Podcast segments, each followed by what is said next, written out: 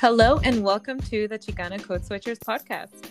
Your co hosts are Ariana and Patricia. We are both Chicana scholar practitioners in higher education.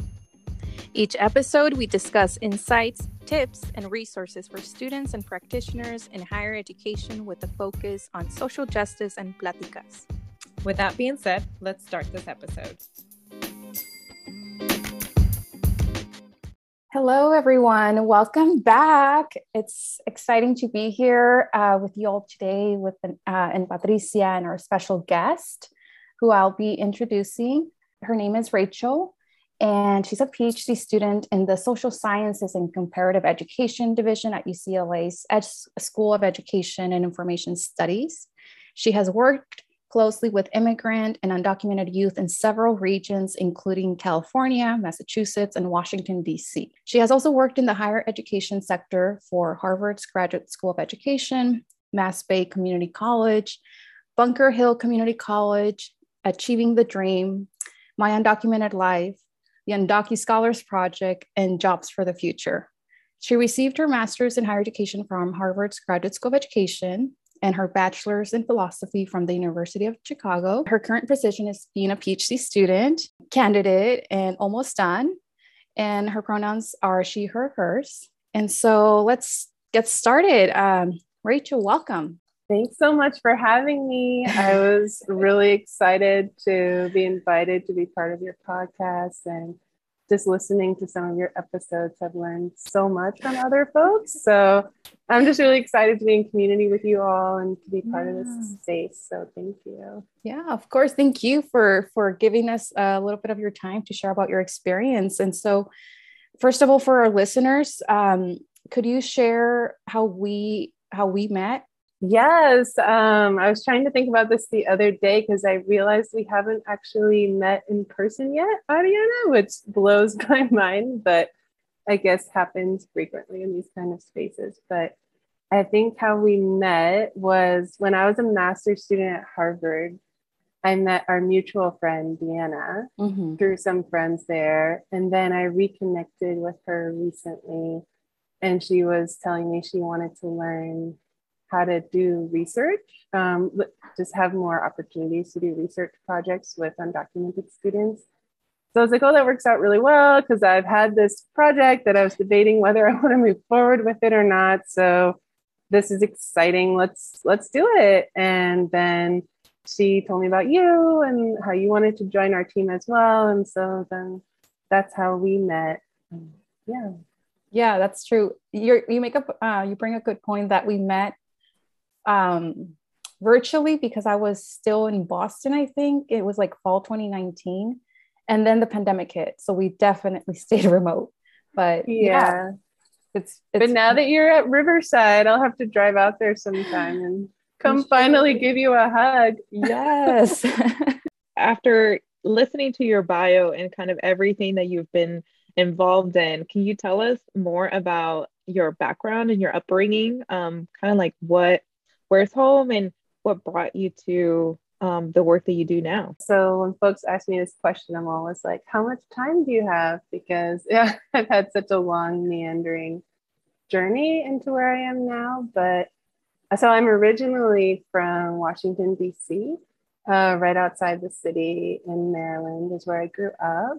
Um, my background, I mean, I come from a pretty privileged background. You know, I grew up in like a middle class, upper middle class kind of neighborhood in DC.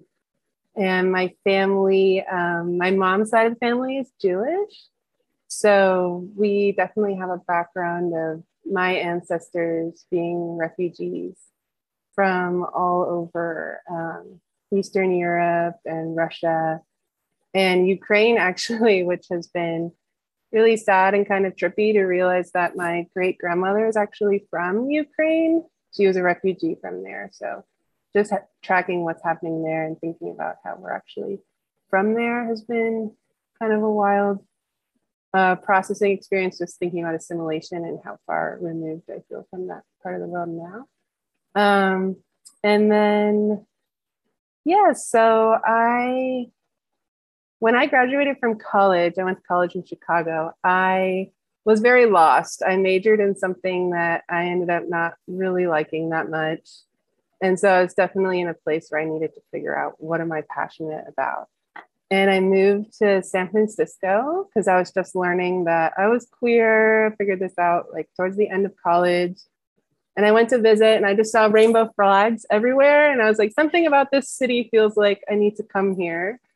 So I lived there for a couple years. And that's when I learned about community organizing. And I got really excited about how the communities I was friends with were organizing spaces for themselves. And um, that really introduced me to the idea of community organizing, especially with immigrant communities. And so I got excited about can I somehow make this a career? Um, so at the time, I was working with, um, I was working in a violin store because the recession had just hit and there were like no jobs for anybody.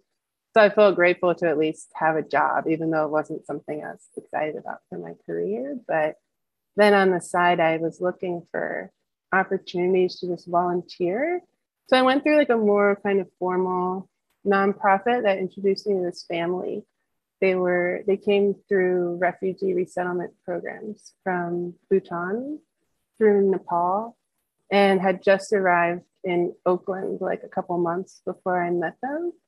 And so the organization introduced us, but then from there, I really learned more about the community and organizations that they were making for themselves. They were founding nonprofits and just doing a lot of amazing community organizing for like elderly folks in their community who felt really isolated, and then for the kids to keep up with learning Nepali language. And I was just so inspired by everything that they were doing. And they were like, come to our parties, come to our fundraisers. And so I was just hanging out with them a lot and telling them, I wonder if I should try to, you know, get some sort of job doing this. And they were like, do it, find a job, you know. um, so that was kind of the beginning of being interested in this kind of work. Um, and then from there, I I actually I, I taught English for a couple years in Okinawa in Japan in a couple high schools there. And that's when I learned I love working with youth. And then when I came back to DC, I started working with uh, immigrant youth in DC public schools. It was all volunteer things. And a lot of the youth through that program were undocumented and talking to me about I don't know how to go to high school or sorry, I don't know how to go to college. The policies in DC were really restrictive at the time. And so I kind of put things together and I don't know, I've been considering so many different things. Should I go to film school and learn how to make documentaries? Should I do international relations? Like I was still very lost in terms of my career, but working with those youth in DC was really formative for me that I want to go into education. And so then that's when I really got more focused and went and did my master's program in education and then came to do my PhD in UCLA. That's amazing, Rachel. I didn't know that. yeah. really cool. And so, along those lines, what have been your favorite educational or professional experiences? Yeah, I think my favorite one was the one I was just mentioning working with youth in DC. There was this group of high school students. They were part of this community based organization um, that was in a local church in the area in DC. And they were training them how to be activists and advocates, particularly around language rights. Um, a lot of them were English language learners and just learning about the policies in DC public schools and how to advocate to have those policies changed. So I loved this group of youth. Um, I think something I loved from about them was they were they were from all different places and just seeing them kind of navigate that cultural difference to get to know each other because they were from all different kinds of countries in Asia, like China and Vietnam, and um, and then El Salvador and Mexico and Cameroon, and they were all just really good friends with each other. And I would just spend a lot of time just hanging out with them and learning about what they were doing. And they like formed a band where they would rap about their experiences. And they'd probably be so embarrassed now because this was like 10 years ago when they were doing this, if they knew I was sharing this. But um, yeah, so we just stayed in touch. And every time I would go back to DC to visit them, to visit my family in DC, I would see them. And they're just really good friends of mine now. And they're still really good friends with each other. And they've gone on to do just such incredible things, um, mostly in community organizing. So uh, that's been one of my favorite things that I've done was just spending time with them and still knowing them and having them be some of my closest friends. Awesome. Thank you for sharing. So, okay, so now we have a little context, and I'm curious.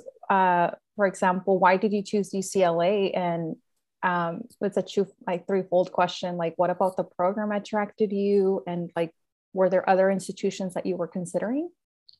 Yeah. So when I did my master's program at Harvard, I did a higher education administration program. And when I started that program, I really didn't know very much at all about social science research. Um, when I was an undergrad, I had studied philosophy and we were learning like ancient philosophers. So I was very far removed from how do you think about like communities today. And that was one of the reasons I was kind of disillusioned coming out of college because I was like, I want to learn about that. Um, and so in my master's program, I really learned more about research um, and I really liked it. I learned particularly about qualitative research, how it was mostly just storytelling. And I was really excited about that aspect of research.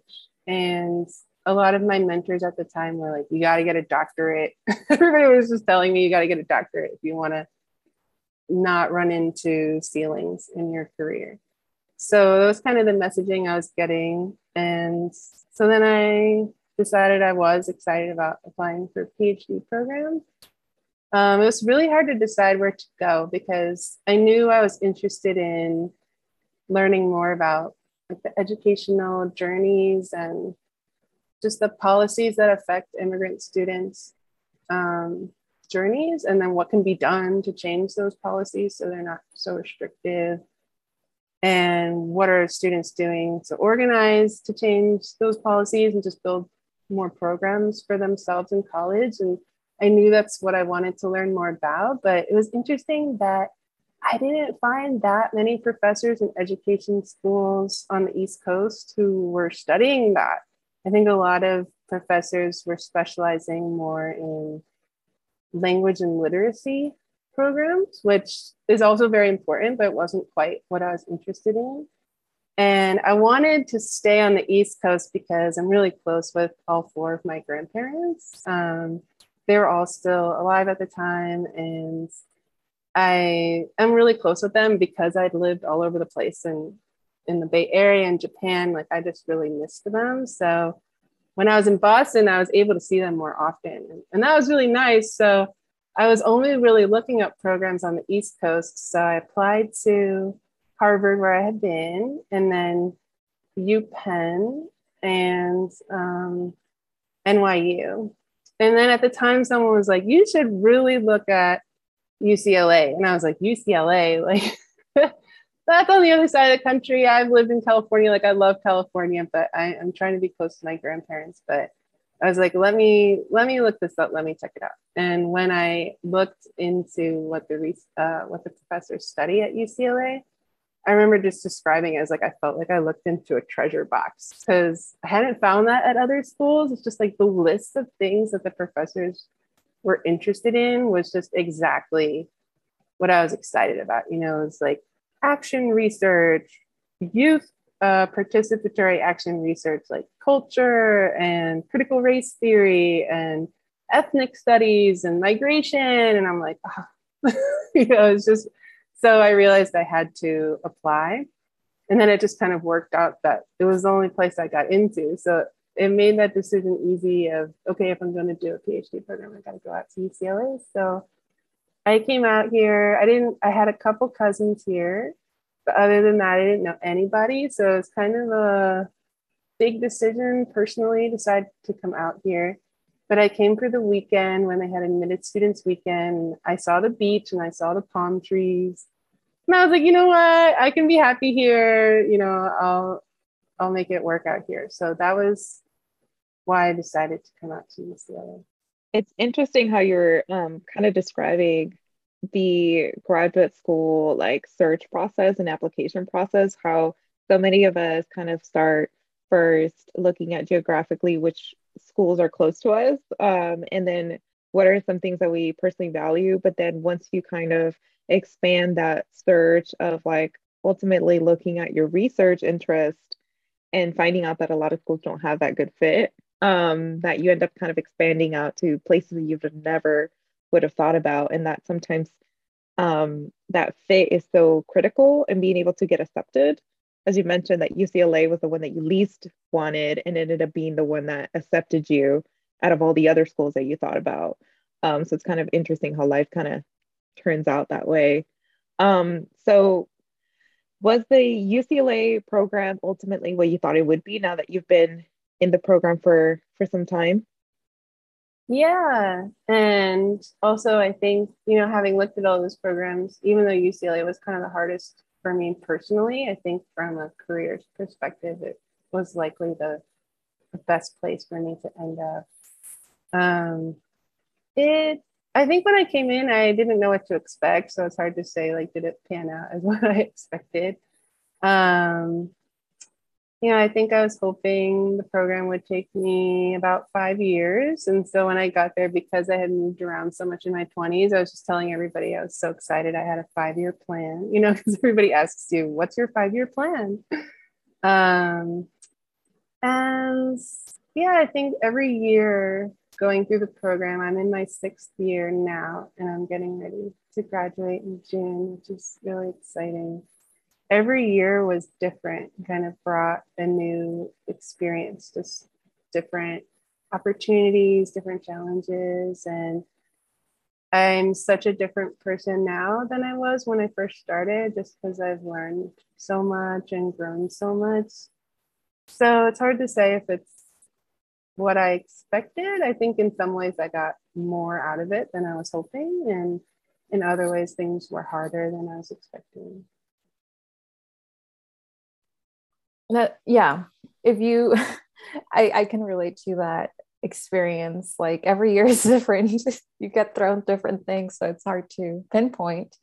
Um, but with that with that um, one of the questions um, that i think we don't really talk about often in academia is like how can we be in community with our research projects? And with that how have you dealt with the strain that academia puts on on us not to do that. Yeah, this is something that I was excited to talk to you about with the podcast because since my background had been just hanging out in activist spaces and asking, what can I do to be helpful? Like my whole orientation to everything was, it was very community minded. And like, if you're going to go in any direction, you bring folks with you who want to go there too um, and at the same time like ask folks in other spaces like what can i do that would be helpful to you? So this was my whole orientation to how to, to how to do my work. And so when i came into the program i had heard from different folks that it's possible to have a dissertation that's community minded like that. Like they'll call it um, different names but one is like youth participatory action research where you'll work with youth and youth are your co-researchers and you worked on a research project together. And that was always kind of what i had in mind that i would want to do. So when you go through these different steps of defending your dissertation proposal and then defending your dissertation i always had in mind that i would be in those spaces with youth or students or my friends who wanted to work on these projects together and that we would go through this whole process together. And that was just my assumption about what a dissertation could be. And it was really interesting to come in and learn, like, oh no, like that's not considered. A lot of folks don't consider that serious research, which is, you know, just like old traditional values of what research is. And I do have friends who are able to make this happen where they did um, community research projects for their dissertation, but my advisor and my committee were a little bit nervous about it. They wanted it to be more of a solo project because they said that a dissertation is really you proving that you yourself can do this, that you can write the whole thing, that you can do the research. And they were very supportive. I pushed back and I was like, no, this is never what I wanted. I, I don't even understand what that means to do it by myself. Like, I, I can't do that. Um, it's just not what I want. And they were very supportive and trying to think about ways that I could frame it, that I could still work with, because I had a group of three undergraduate students who we were going to do this project together. And um, they were supportive about I should frame them as my quote unquote advisory board, but that they wouldn't actually be part of my dissertation. And then that way I could still do my dissertation on my own. It was kind of a back and forth, and I was just realizing like, ugh, I'm not really going to be able to do what I thought I could do. Um, so I kind of had to move forward with my dissertation being more like a solo project, but then I'm hoping to use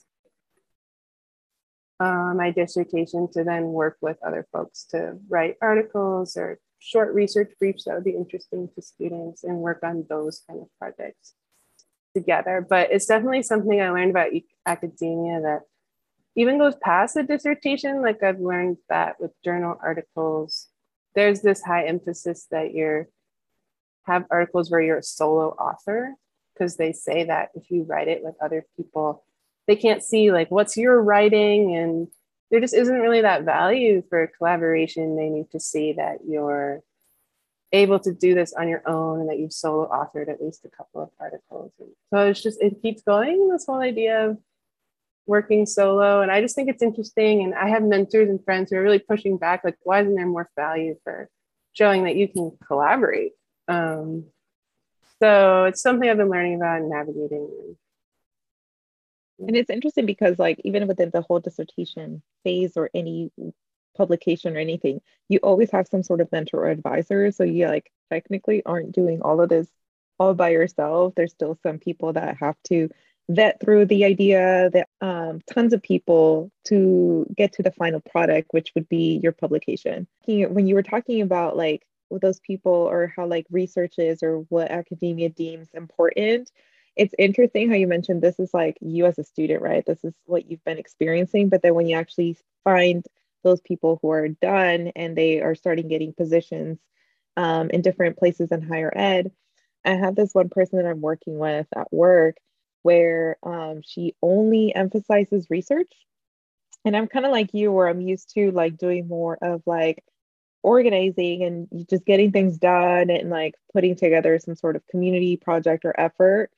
And this person is doing like so much emphasis on this research, this research, that, that they forget that a lot of the stuff that you do practice wise is you just kind of figuring it out and knowing that there may be some research that can back up certain things. But at work you have to kind of create your own research of like what works and what doesn't work.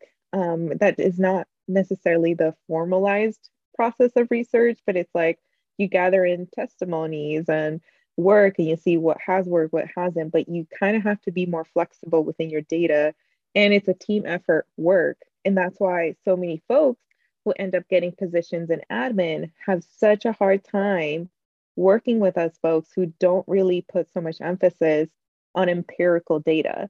Because we've come to realize that when you actually work with a student and research is so outdated by the time that you meet with a student that there's so many sociopolitical moves that around that time frame in real time it becomes different so that's why a lot of folks currently having such a hard time knowing how to address COVID and these sociopolitical climate that we have because they're like waiting on research. While I'm like, you could still use a lot of things, just like your own knowledge or practice, still be able to move forward and make decisions. Um, if you knew how um, any marginalization, how it works, you have an idea of like at least a foundation of how to work with certain difficulties in your um, student retention or graduation or anything like that, you you would know how to pivot because a lot of this marginalization is the same, but just the context might be slightly different. So can you speak on like in terms of your experience in academia and like how you've you're you seem like you're like a research practitioner more than just a researcher or just a practitioner, right? Yeah, I know there's all these different titles of like researcher, practitioner, there's researcher, like scholar, activist. I have friends who really embrace these different titles, um, which I think is amazing that they do that. And I've just been thinking for myself, um, what would it be that I would want to take on? Because that might be exciting to have that kind of identity. Um, I mean, I've also heard that the pushback is that you don't get taken as seriously as a pure researcher when you take on those identities, which of course is like a very white patriarchal pushback.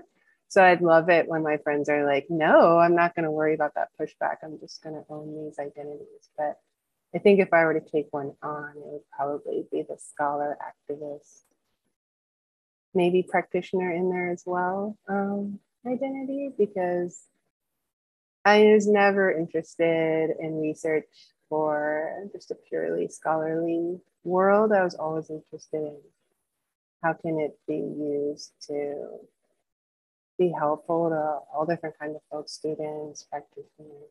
Um, in a way that just can be useful to folks who are really trying to make change in other people's lives. You'll eventually find one that encompasses what you're trying to do. I think you have you have time to develop that. So I guess with regards to um because with regards to your research and um, academic experience, what was it like to build a relationship with your faculty advisor? Yeah, this is um, such an important question. Um, so my advisor, his name is Dr. Robert Teranishi. Um, I think that overall he's been really supportive of kind of the non-traditional things that I wanted to do. And um, we I came into the program. He had a fellowship for me with the understanding that I worked on various projects with him, and those opportunities were amazing because uh, he had a grant from the Ford Foundation and you know I had been used to working in spaces where someone who's my boss or boss like figure was gave me very detailed instructions of this is what I want you to do and don't deviate from that. And then when I met Rob, Rob was like, well, we have all this money. Like, what do you want to do with it?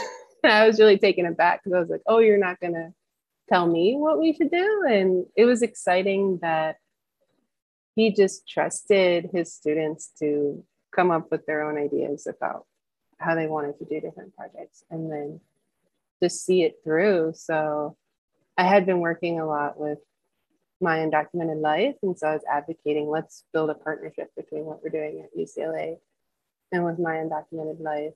Um, so we worked on some blog post series together. And it was exciting that Rob was like, sounds good, do it, you know. And, um, you know, I think a lot of folks describe him as being a little bit hands off. Um, you know he'll he'll meet with me from time to time to give me just like big picture direction and where I should be going next in the program.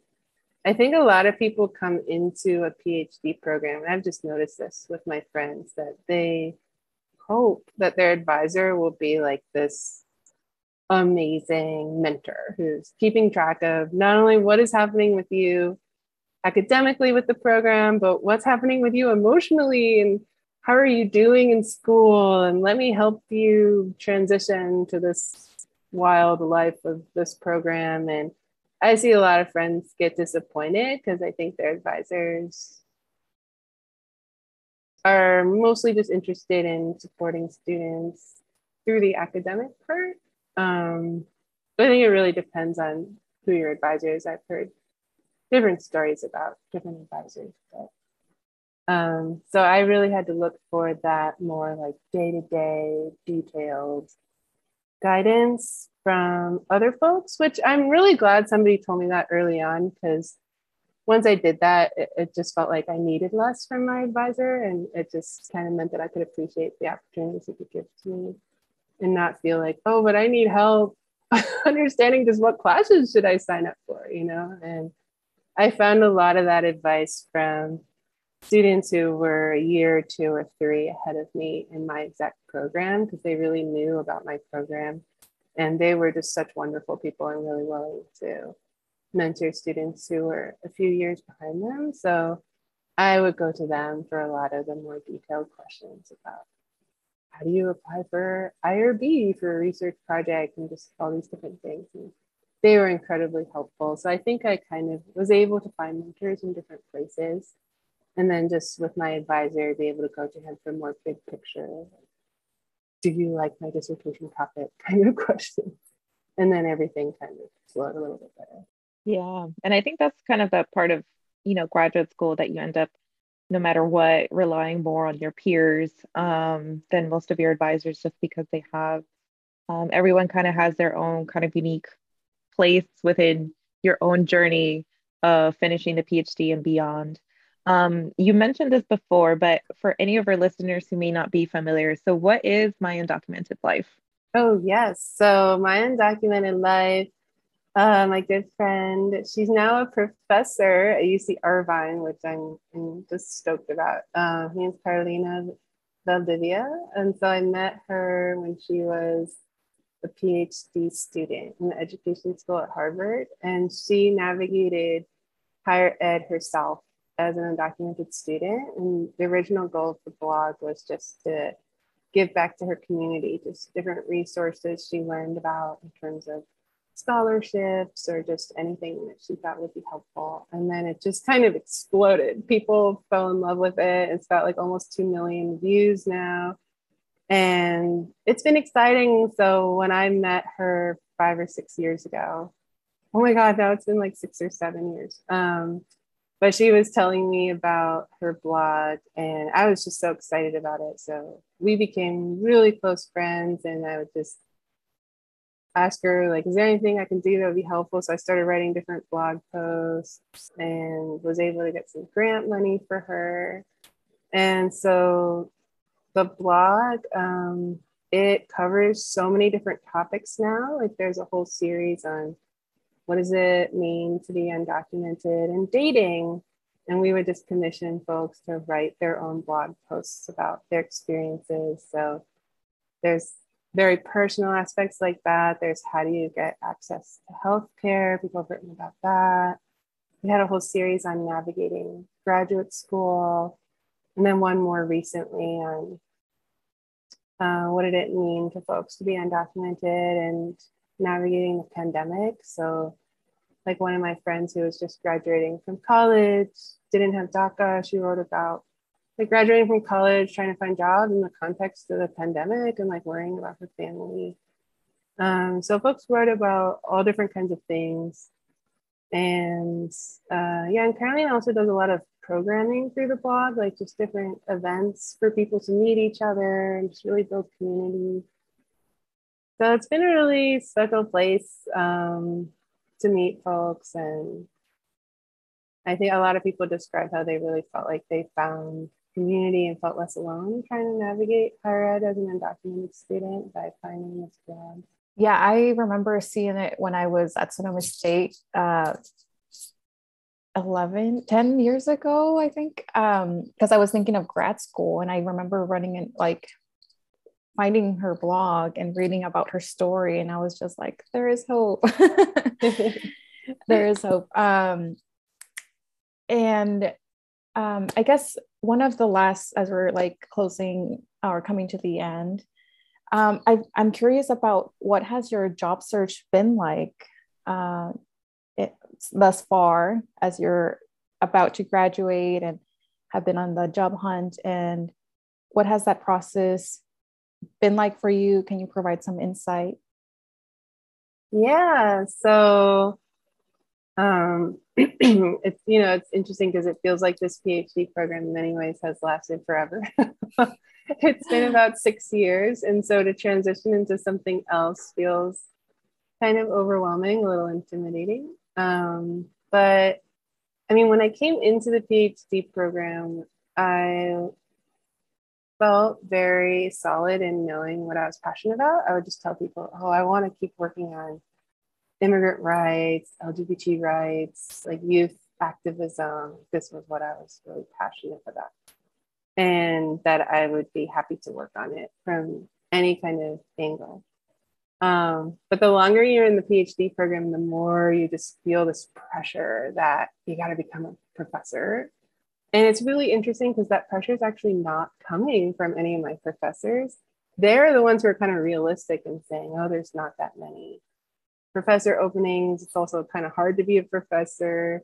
You should consider all these other different paths. Um, but it's really kind of my peers who are the ones who almost all of them want to be professors. They're really excited about this path. So I think at some point I just started kind of drinking the Kool Aid, I guess. And I was like, I'm going to be a professor too. And now that I'm coming out of it, I'm just doing a lot of soul searching and trying to remind myself, what am I really excited about? What do I really want to do? And um, so I, I did apply to some professor and postdoc positions last fall. Um, none of them have worked out so far. I mean, there's some that look like I might be advancing through the process, so we'll see. Um, but I am just trying to dream of what's what are possibilities out there that I could do that maybe folks would be interested in hiring me now that I've had more years of experience and this degree, you know, and um, so just I've been learning about different programs here in LA. Like I always had the image that I'm gonna go back to the East Coast, you know, because of my grandparents and just they're getting very elderly. They're 95 and 90. My other grandmother's 90. So I just in many ways still hoped that I could spend some quality time with them. Um, but you know, the PhD program brings things you never expect. I met my girlfriend who we just got married last week. Um, and she's she's a big community organizer here in LA. She's lived in the same neighborhood for 15 years and she's very connected to her neighborhood and some folks in the neighborhood kind of raised her through her 20s and then what she was doing was raising kids. they would come to her house every day after school and she's known them from when they were six years old to now they're 22, 23. Um, so they're all so close, and she didn't really want to leave LA. And so I was like, hmm, you know, I never imagined staying here, but a lot can happen in six years. And I made some wonderful friends, and I feel like I have a lot of community now here. And I, am really close friends with the folks in Jesse's neighborhood now, too. So we're also trying to stay in LA, I think, at this point, which really affects that academic job search, you know. So I'm just learning about different programs here in LA and trying to just try to have an open mindset on just exploring and seeing what will come next and try not to feel too too much pressure to just grab the first opportunity, but really think about what do I really want to do. Yeah, and I hope that a lot of our listeners are also kind of feel some sort of comfort knowing that a lot of us still um, question or reflecting and always kind of assessing our own life and seeing if this is something that we want to do and that sometimes you know within that reflection we kind of figure out okay well this path didn't work out or i attempted you know i sent out all these applications they weren't a good fit. And it's all about just kind of pivoting and just really figuring out there's always going to be a program a job a position a whatever right that is a better fit. It's just a matter of us just kind of reassessing um, what we truly want and what we can uh, do within the next uh, few steps in our lives because some of these things are always temporary so it's not always going to be uh, a forever thing and it's very common for a lot of us to switch careers or think of other things that we can do outside of academia that we don't always have to stick to the thing that we studied, which you already kind of proved with your undergraduate degree. And now I'm moving forward. And now I think it's another step after this, figuring out um, what other possibilities could be out there for you and always thinking about family. I think that's exciting for you to, you know, think about and see what other options there are. But thank you so much for for joining us. And so for our closing, um, is there any last thoughts or words of advice that you would want to leave our listeners with? Yeah. Um Something I love talking about that I'm really passionate about is just how do you take care of yourself through a PhD program? I think during my master's program at Harvard, I just was so excited to be surrounded by so many opportunities. I'm just such a yes girl. And like, if someone gives me an opportunity, I'm just like, yes. And so I just said yes to everything. And I became such a workaholic in my master's program and just wasn't taking care of myself. So when I came into the PhD program, I was already like, let me think about what it means to balance this program with a sense of wellness. And so I just told myself, this is a nine to five job. I'm not going to work in the evenings. I'm not going to work on the weekends. And I just made that decision pretty firmly. And then when I came into the program, I was just like shocked by how much my peers didn't do that and didn't appreciate me for saying that that's what I'm doing. Like I would have coworkers who would be like, okay, let's send each other the paper on Friday night and then meet on Sunday afternoon to discuss it. And there was no deadline, there was no need for things to be uh, for us to be working on over the weekend. So I was just really unapologetic. And I was like, I don't work on the weekends. Um, can we meet on Monday instead? And they'd get upset. Be like, what do you mean you don't work on weekends? Everybody works on weekends. And so I think I just had a little like personal activist project of just being really unapologetic of like, yeah, I take time off. You know, I'm gonna I'm gonna go to the beach on Sunday and I'm gonna relax. um, and I would just say like, you know, the more you let your mind kind of relax, the the better work you'll be able to come back and do when you come back to it. Um, so that's something I cared about, and I feel like a lot of folks feel like there's this culture in academia where the more you say you're burnt out and the more you say you work all the time, it means you're doing better work. But I think the more that we can push against that and the more it's like, no, the more you take care of yourself, the more that you can do better work is just something that I really care about that I hope more and more young people can kind of change that culture, even though it's hard. And research supports that. So that's the interesting thing, right? Is that the more we take breaks, the more we have a balanced, uh, wholesome life, also like joy in it, the the better um, our quality of life is, and the better we just navigate work or and school. So it's always nice to not have work as an identity, you know, like as your sole identity. It's just a part of you and uh, the thing that you do. Well, thank you so much, uh, Rachel, for joining us. It was uh, really exciting to to get to know you more and hope our listeners took um, a lot of, away from your experience, you know, navigating and finishing now your PhD. Hey. So congratulations on that. Hey, Dr. Rachel you. Freeman. Hey. Thank you so much for having me. This has been so wonderful.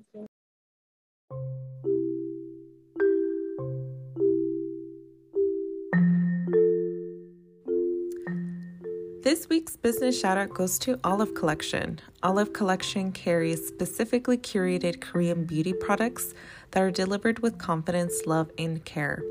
Based in Orange County, California, founder Christina Im opened this collection dedicated to all her favorite beauty products in the hopes that others would also benefit from their successful effects. If you're like me, my personal favorite hobby is finding great skincare products, and I was excited when I came across Olive Collection. I've ordered several times from Christina's shop, and I haven't been disappointed. Check out her TikTok at KBeautyMom if you'd like to learn more about the products Olive Collection has. And uh, the links to her website and her TikTok will be found in the episode show notes. So definitely check them out and support.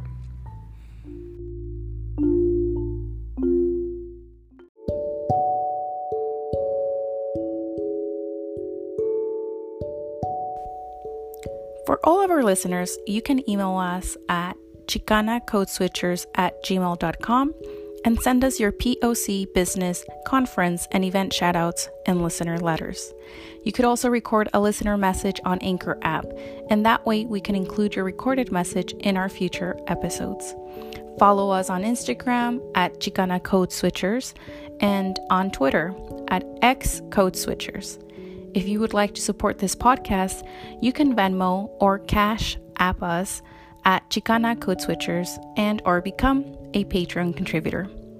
Thank you, and don't forget, switch the code, don't let the code switch you.